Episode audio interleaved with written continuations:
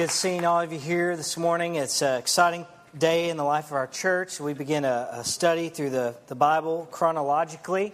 Uh, we're excited uh, about that and hope you will um, study with us, read with us as we walk through uh, together. Um, our aim this year is to uh, read through the Word, uh, but not only read through the Word, uh, but preach through the Word and then also discuss through the word in our small groups uh, so that we'll have all those different uh, outlets in our life, uh, being able to uh, allow God to put the word of God deep into our hearts. Now, this, this is a big, seems like a big task um, to read uh, all of the Bible in a year. Maybe seems daunting to you. Um, and it may seem even more daunting how we're going to cover 66 books in 52 weeks from the pulpit. I mean, you thought I was long winded before, you have no idea, right? So, we've got to consider how we're going to do this and, and what's the best way to, to go about this. And uh, so, um, what we hope to do is to get four views of the Bible this year four different views that uh, all go together, that um, uh, correlate together, that work in step with one another. The first view is a view from above. This is the view that we're going to get on Sunday mornings, like a jetliner cruising at 30,000 feet. Uh, you can see very little detail at 30,000 feet when you're in an airline cruiser at that height. But you do get an idea. You can see oceans and uh, grass. Have you ever noticed? Looks like rectangles. Uh, you can get a big picture view from 30,000 feet. So on Sunday mornings, what we're going to try to do is, is get an overview of the, the whole scripture, and as we read, uh, see things from a perspective from above. Uh, so that when we come here on Sunday mornings, uh, we're going to do different series, breaking up the scripture into specific series. The first one we're doing starts next week. We're calling it The Fall, the Flood, and the Fathers. So we'll walk through that, and then we'll walk through each individual section of scripture in individual series together to make it a little more palatable for us. Now, the reason why we're doing it this way is so that we can get an idea of the whole counsel of God. Because I don't know about you, but if it's left up to me, oftentimes we can, we can spend a lot of times in the Psalms and the New Testament. I mean, how many of you guys were like, Leviticus, that's my goal this year, you know? doesn't cross a lot of people's minds. Uh, I know some of us thinking, you know, Haggai. Just really want to dive into some Haggai. You know, this doesn't come to mind as readily as New Testament, Psalms, things like that. So, what we want to do is get an idea of, of the whole counsel of God. And so, we can only do that through his, the whole Word. And so, that's what we're going to be uh, doing. Now, it's, it's amazing because when you consider this, um, it's phenomenal that you can take something that has 66 separate books, as one guy says, one of which consists of 150 separate compositions and these come from the hands of at least 30 distinct writers scattered over a period of 1,500 years.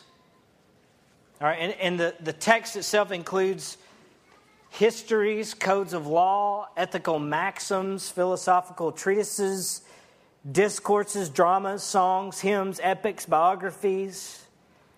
And the writers are too diverse. They we're in the culture of Egypt, right up into the splendor of Rome under Augustus and beyond. And so, how do you understand something that was written that way?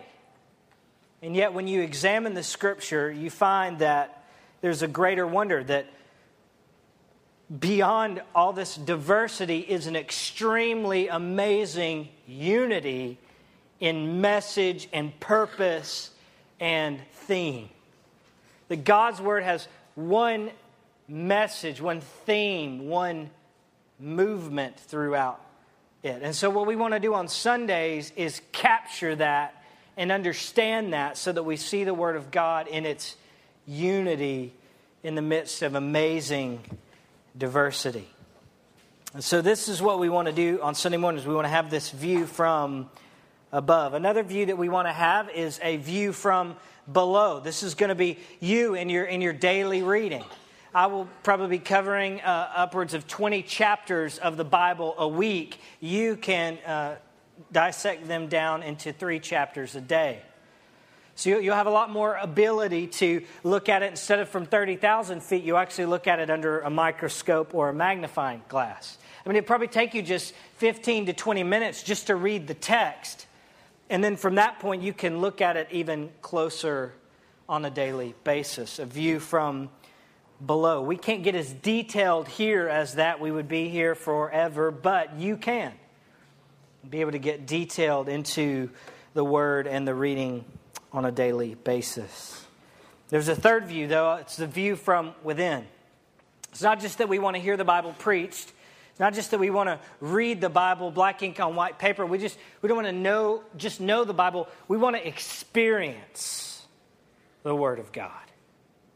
You know what I'm talking about?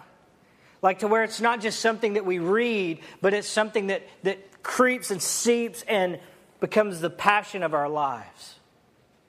And so in our small groups, we're going to discuss through the Word, where you can sit with other believers and dialogue with them, you hearing from them, them hearing from you as we walk through the Word together and work these things out in biblical Christian community as a church body together, the view from within. So the, the word's not just black ink on white paper, but it takes root in our lives. Luther, Martin Luther said this about the Bible The Bible is alive, it speaks to me.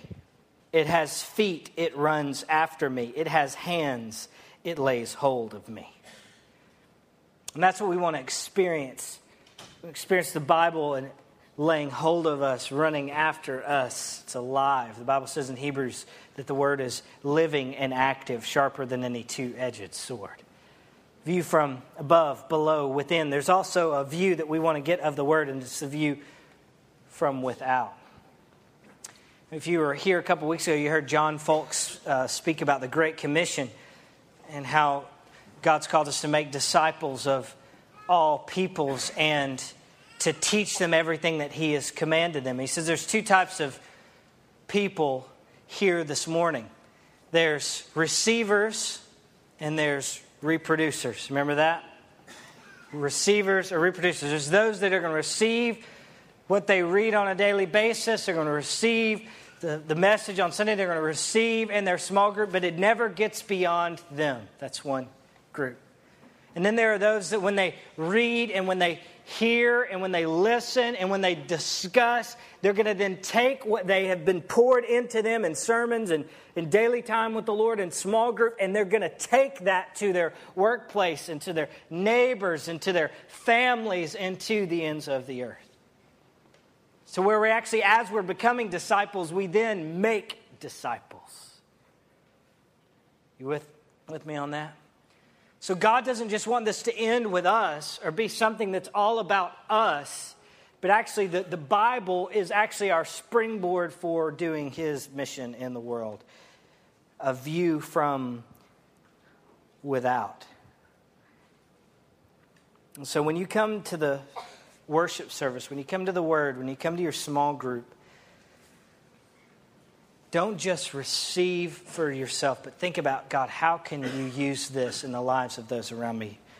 Reproduce making disciples. Now, I want to show you a little bit about why we're doing this. Because you may say, what, you know, I have a Bible, I can read it. You know, what's the purpose for, for this? Why this way?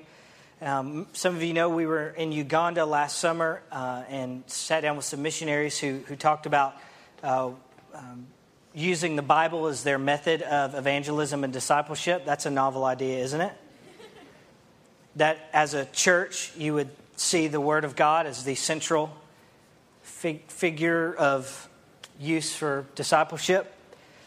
And these guys were, were talking about this, and it struck a chord in me that as we do small groups, we, we do a lot of book studies, we read good books, which are really good for us. As one, one person pointed out from the early service this morning between services, he says it's also the most reproducible. In, in countries where it's very difficult to get resources and books and things, this is, the Bible is the most practical resource to use for making disciples. It's not only the most practical, it's the most effective and God ordained way to make disciples.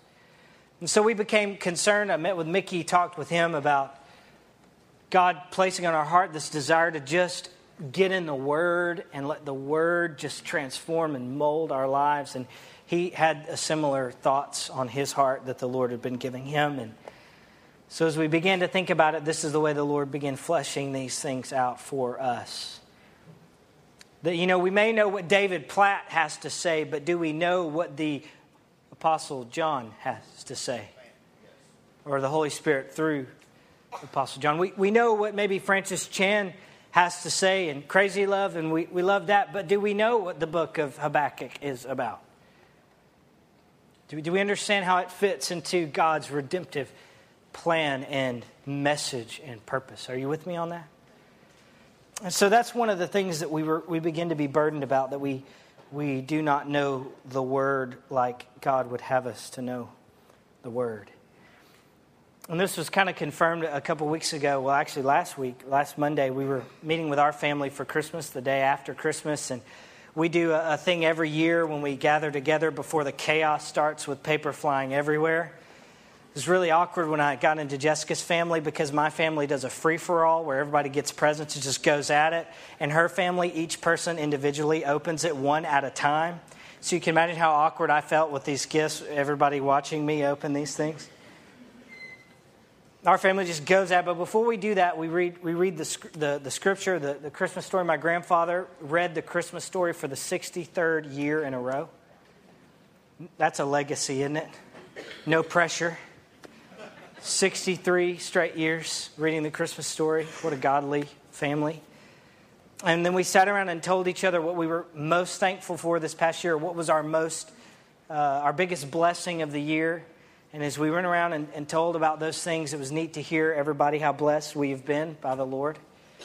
And my cousin and, and his uh, and her husband were, were talking. They were not able to be with us, so they were on speakerphone. And they shared that their greatest blessing was the fact that last year, around this time, they had committed to be in the Word together every morning to get up a little earlier. They have two girls, so that they could spend intentional time with the Lord individually together, uh, walking through His Word. And as they did that, they said, You know, we didn't realize the year that we were going to have, and they've had some difficult circumstances, some things that were unexpected, some, some things that were kind of tragic and very harmful in their life, very hurtful. And they said, The greatest blessing to us this year is that all that we've endured, that we've had the Word of God every day with us as we've walked through this. Uh, wow, what an amazing testimony to how important God's word is for us. Just when we think we can do life alone, we can't. We need Him. We need His word in our lives day after day after day. John um, J.I. Packer, in his preference to his book, Knowing God, said this Ignorance of God Ignorance of both his ways and the practice of communion with him lie at the root of the church's weakness today. Ignorance of God, ignorance of both his ways and the practice of communion with him lie at the root of the church's weakness today. God's word reveals his heart and his purpose and his character. And if we don't know it, then we cannot know him.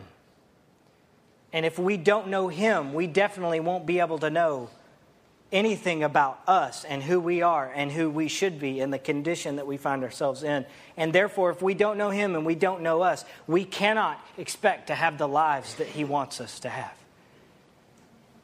And so, this is why we, we must, must be in the Word of God and allow it to shape us. And I hope that this study is not something where we look back and go, remember that time we read through the Bible in 2012? I hope what this is is a springboard for us that creates a lifelong walk through Scripture. and love of the Word of God and transforming effect of the Word on our lives every day. I was reading a quote this week by Theodore Roosevelt who said that uh, a thorough knowledge of the Bible is better than any education anywhere. Yes. I thought, what a statement to make. Better than any education anywhere is a thorough knowledge of, of the Word. You look at the book of Nehemiah, you see that they finished building the wall in chapter 7, and yet there's 13 chapters. You ask yourself, what in the world are they doing? They built the wall, it's over, it's completed. And yet they rediscover the Word of God that had been hidden and lost because they were in exile. They hadn't known who God wanted them to be or what they were supposed to be about. And so they find it and they read it and they are brokenhearted by who they've become. See, they didn't get brought into exile and conquered by foreign enemies because of a lack of military strength. They were conquered by their enemies and taken into exile because of their disobedience to God. Because their lack of knowing Him and His Word and His ways to know the people that He wanted them to be. So, this morning, this year, I hope that this will be a springboard for us to value the Word of God so that we start adjusting our lives to it rather than adjusting it to our lives. The purpose of the Bible is to reveal who God is, how God redeems his purpose, his people for his kingdom. All right, so this morning, what I want to do, there's no way to do a whole overview of things and really give an adequate view, but I want to just whet our appetite so that you can go into this year and, and read and be maybe better equipped to start reading today than you were yesterday. And as you read the word, it, becomes a lifelong uh, practice for us. In the Old Testament, we see that the uh, Old Testament is made up of the books of the law, the first five books of the Old Testament Genesis, Exodus, Leviticus, Numbers, Deuteronomy.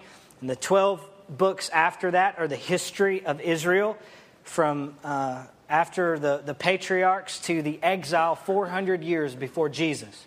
So, in those first 17 books of the Bible, you've got creation to 400 years before Christ in history right there. And then you've got the next five books, which are kind of personal stories and accounts with the Psalms and Job and other books that deal with the personal experience of God's people within that. And then you've got the prophets, minor and major prophets, that are like God's commentary on the history with his people there. And so that's the layout of the Old Testament and the, the history there that awaits us. When it comes to the Bible, most of the time when we think about the Bible, churchgoers today think about the New Testament. Remember when I was in college, I had a guy I went to college with, and he said, You know, I'm really not much of an Old Testament type of guy. And I didn't say anything then, but I was thinking in my mind, Well, you know what? That's really sad because Jesus was an Old Testament kind of guy. I mean, think about it. Jesus did not have the New Testament, it had not been written yet. And it was written about him. And so, what Bible did he use?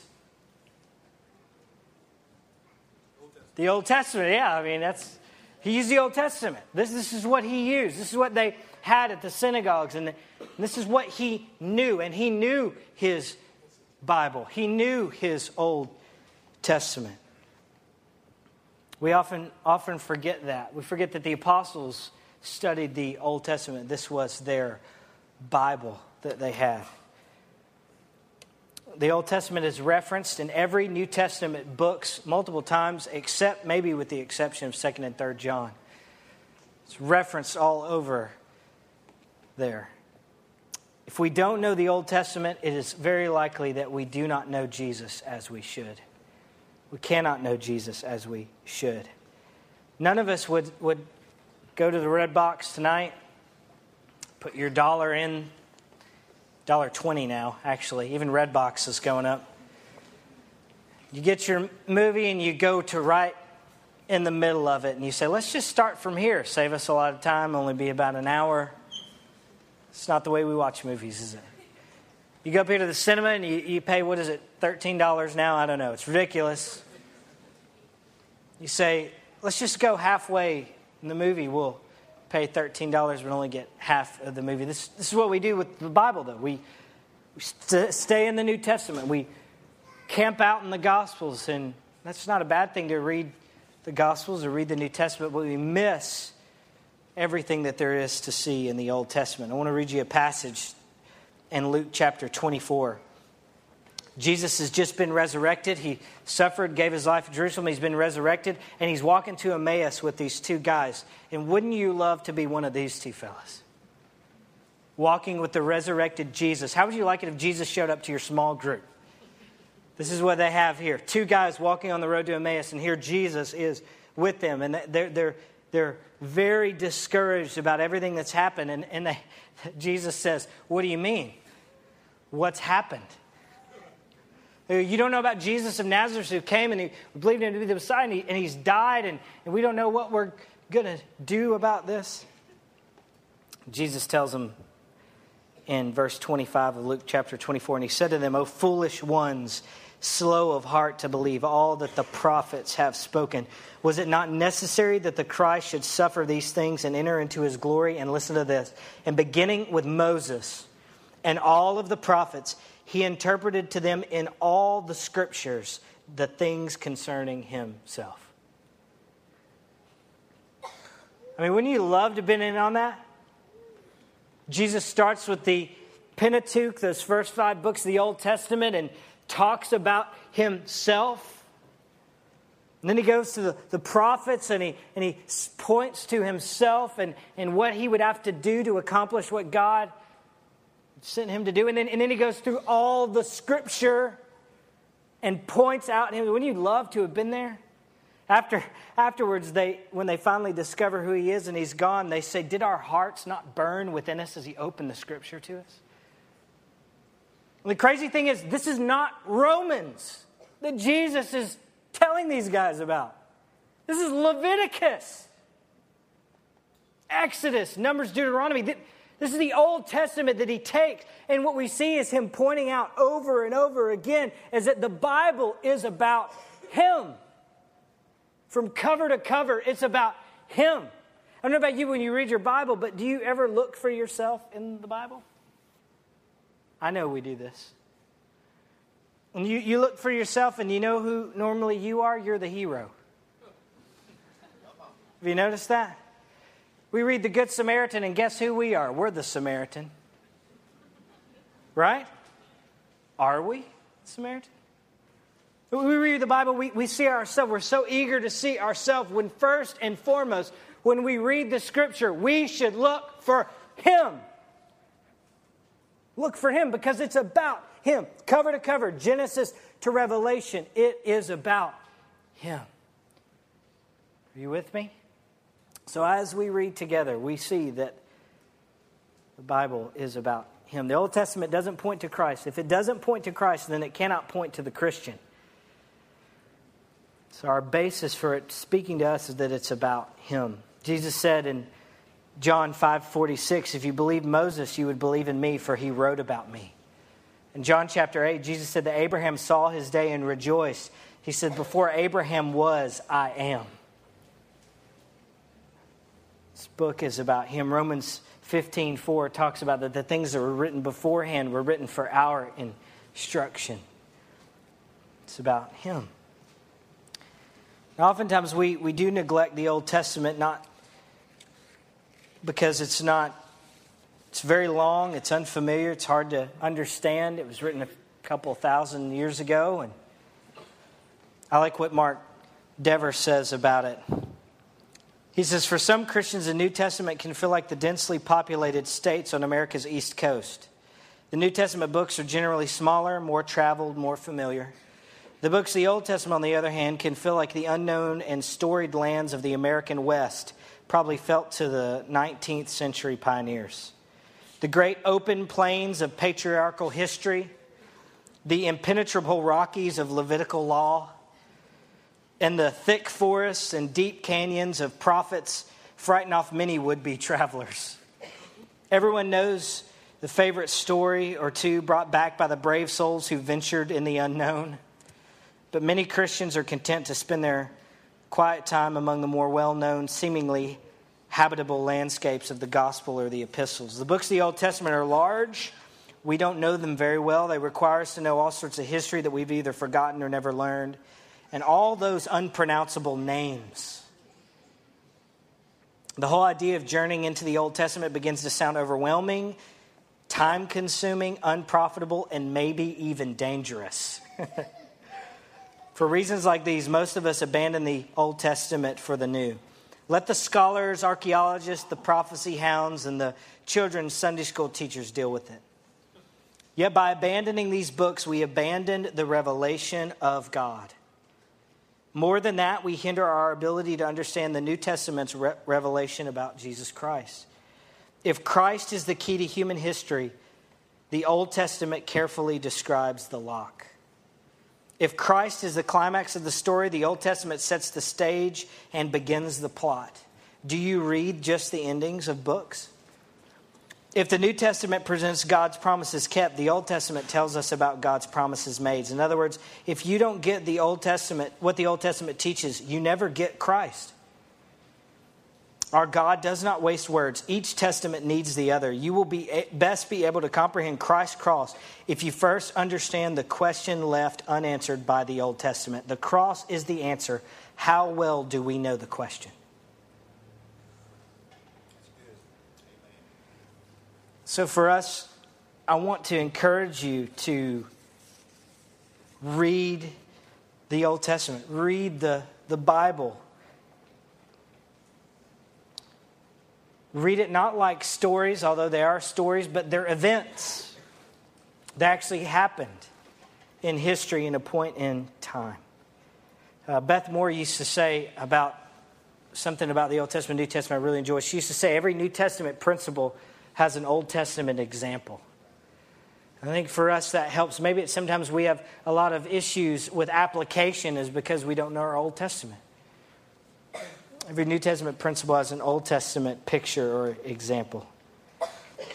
And so I want us to encourage us as we, as we start off, we're going to be in the Old Testament for a while. Hang in there. See the big picture. Keep reading. The more you read, the more you understand, the more you understand, the more you will read. Just keep reading. Now, the New Testament. The New Testament includes four Gospels, one book about the church continuing Christ's work in the world, and another are 22 letters written to God's people about all that the coming of Christ meant for them. New Testament's a culmination of the Old. Everything the Old Testament promises, the New Testament delivers. We know these things. Christ is the culmination of these things. He's the new Adam, the righteous one, greater than Abraham, Moses, and David. The New Testament also answers for us where should we put our hope. If you imagine the time between the two testaments as 400 years of silence, seeming silence from God. People in great need of hope, and we are still in that great need of hope today. A lot of people talk about the, the God of the Old Testament, God of the New Testament. You familiar with this? People see two gods. They see a God in the Old Testament who's mean and angry and wrathful and kills people with armies and plagues and all sorts of different things. And then they come to the New Testament and they see a God of love and acceptance, and we like that God a lot better than the God of the Old Testament. But I hope that we will be able to see through this study and through our reading that God is the same God from beginning to end. Think about this. Think about how merciful God is. Three chapters into the Bible, we've blown it. God says you can eat anything in the garden, don't eat that. And that's the one thing they rebel against God. Three chapters in, God could have wiped them out and said, I'm done with this, no more, and been completely justified. And yet, in His mercy and grace, He does not do this. Tell me that's not a merciful, loving God there. And then just three chapters later, the world has become so perverse and wicked that God destroys everyone except one man's family. I mean, everyone. And then at the end of that, God says, I will no longer, ever again, destroy the human race like that. I will not do that again. Now tell me that's not mercy and grace. And then throughout the whole Old Testament history, we see God's people walking in his commandments and we see God's people not walking in his commandments. You want to see something absolutely nauseating? Read Kings and Chronicles and see all about the kings that were serving him and then not serving him and doing wicked things and doing righteous things. And over and over and over, they rebel against God over and over and over and over. And God continually has mercy and grace and extends it to them. God is a God of love and justice, of holiness and mercy. See the God in the New Testament described as a God of love, and yet we know that the Bible says that every one of us will give an account of himself to God. John chapter 3, the same passage that says, God did not send his Son into the world to condemn the world, but to save the world through him. For God so loved the world, he gave his only begotten Son, says that those that don't believe in him are already condemned. God is a God of absolute holiness. And yet, God is a God of absolute, unprecedented love. God is holy and unable to comprehend, and yet makes himself known to his people in the Old Testament through the temple and the tabernacle. God literally dwells with his people. God is completely above us, and yet he stoops down to dwell with us. We see in the New Testament in his Son, taking on flesh and dwelling among us.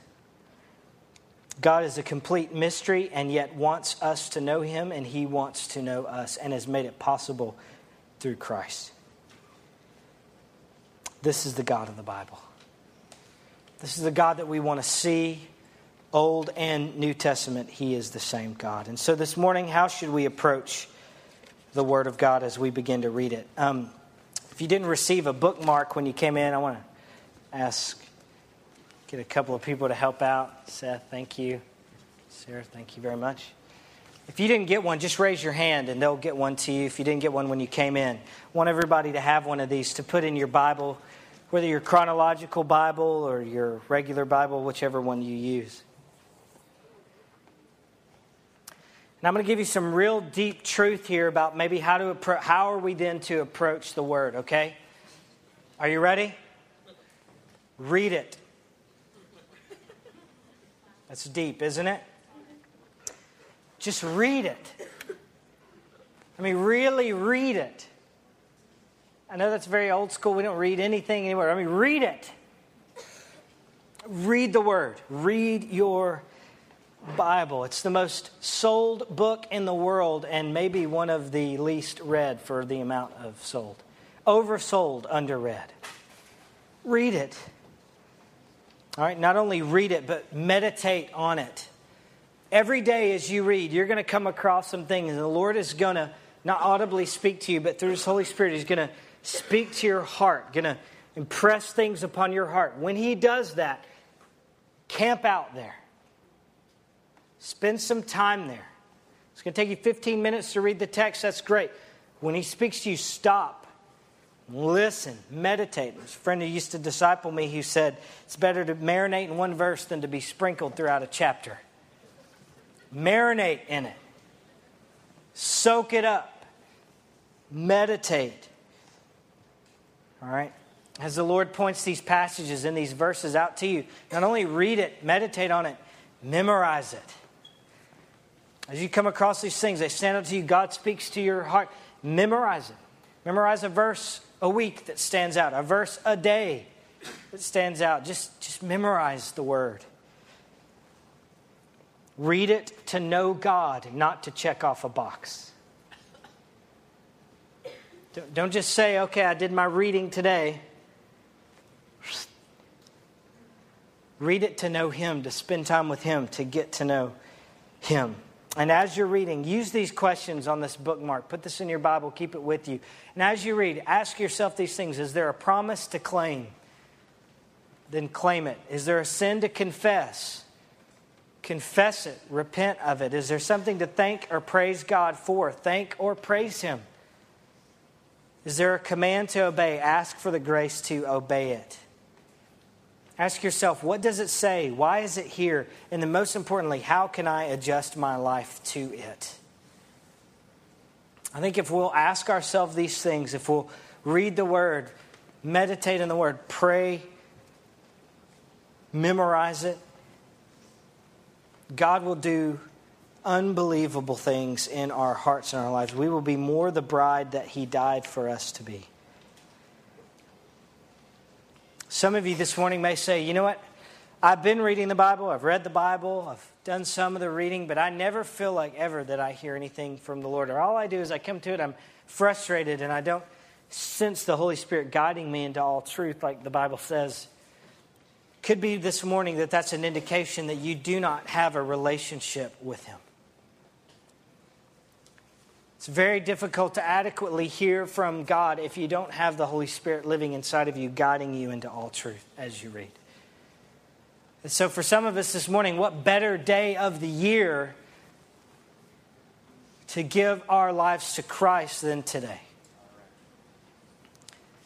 Say, God, I want to give you everything. I want to surrender my life to you. There are some of you here this morning that have been coming here for a while. And throughout the course of coming here, you, you've realized that some point along the way, you have trusted Christ, what He did on the cross You've given your life to Him, but you haven't known it until maybe just now. You're trusting or in a prayer that you prayed as a kid, but there was really no relationship and but you know that you've come to Christ in the last few months or last few years, and we want to know about that. Whatever God is impressing upon your heart this morning, would you respond to him? Don't let finances be a reason you can't get a Bible today. We're not asking you to pay for this. Just get one. It's perfectly okay. You respond to the Lord as he leads. Let's pray together.